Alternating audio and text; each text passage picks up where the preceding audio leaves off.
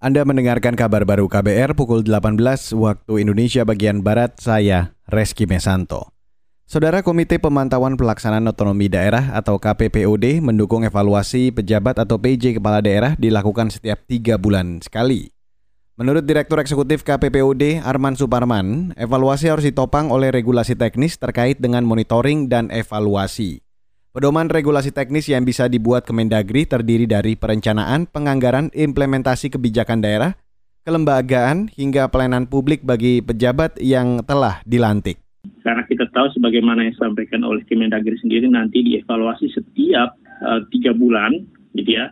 Karena itu kami mendorong kepada Kementerian Dalam Negeri untuk uh, mengeluarkan sebuah kerangka monitoring evaluasi ya semacam uh, variabel dan indikator penilaian yang itu mesti disampaikan kepada publik bila perlu dikuatkan dengan sebuah regulasi teknis ya. Menurut Direktur Eksekutif KPPUD Arman Suparman menyayangkan Kemendagri belum melaksanakan putusan Mahkamah Konstitusi terkait dengan mekanisme pemilihan pejabat yang dilantik adapun masa jabatan 101 kepala daerah akan habis pada tahun ini. Dari 101 kepala daerah itu, tujuh di antaranya adalah gubernur. Sementara itu, lima pejabat gubernur yang telah dilantik yakni Al Muktabar sebagai pejabat gubernur Banten, Ridwan Jamaluddin pejabat gubernur Kepulauan Bangka Belitung, selain itu Akmal Malik pejabat gubernur Sulawesi Barat, Hamka Hendra Nur pejabat gubernur Gorontalo dan Paulus Waterpau penjabat gubernur Papua Barat. Beralih ke Purbalingga, Saudara. Pemerintah Kabupaten Purbalingga, Jawa Tengah mengimbau agar peternak dan pedagang tidak mendatangkan hewan ternak maupun daging dari daerah endemik penyakit mulut dan kuku. Salah satunya dari sejumlah daerah di Jawa Timur. Kepala Dinas Pertanian Kabupaten Purbalingga, Mukoda, mengatakan hal ini berlaku untuk hewan ruminansia baik sapi, kerbau maupun kambing. Dia memprediksi lalu lintas hewan ternak bakal meningkat menjelang Idul Adha. Karena itu, masyarakat diimbau untuk waspada dan melakukan langkah antisipatif bersama pemerintah. Untuk sementara ini tidak memasukkan dan menjual belikan ternak yang berasal dari daerah terjangkit.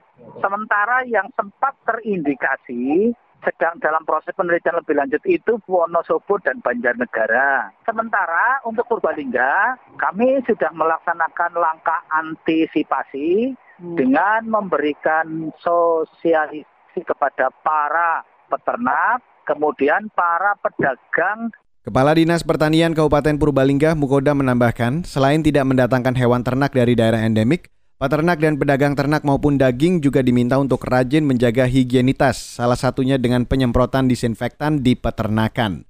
Sejauh ini menurut Mukodam belum ditemukan kasus penyakit mulut dan kuku di Purbalingga. Namun penyakit ini sudah terindikasi ada di dua wilayah yang berbatasan dengan Purbalingga di sisi timur, yakni Banjarnegara dan Wonosobo. Saudara Uni Eropa telah mengesahkan penggunaan aplikasi Peduli Lindungi di wilayahnya mulai 11 Mei 2022. Menurut keterangan KBRI Brussels hari ini, seperti dilansir CNN, pengesahan dilakukan melalui keputusan pelaksanaan yang memuat pengakuan kesetaraan atas sertifikat vaksinasi yang dikeluarkan oleh Indonesia. Melalui pemberlakuan penyertaan itu, maka QR Code yang ada di aplikasi Peduli Lindungi dapat terbaca di 27 negara anggota Uni Eropa. Dengan demikian, warga Indonesia yang akan berkunjung ke Uni Eropa tidak perlu lagi mendaftarkan QR Code-nya secara terpisah. Sebaliknya, warga Uni Eropa yang berpergian ke Indonesia tidak perlu lagi mengunduh aplikasi Peduli Lindungi. Sejak November 2021, Indonesia telah masuk dalam daftar putih atau white list Uni Eropa yang berarti warga Indonesia dapat melakukan perjalanan ke Uni Eropa. Sistem saling pengakuan sertifikat vaksinasi itu diharapkan dapat semakin mempermudah perjalanan. Dan saudara, demikian kabar baru saya Reski Mesanto.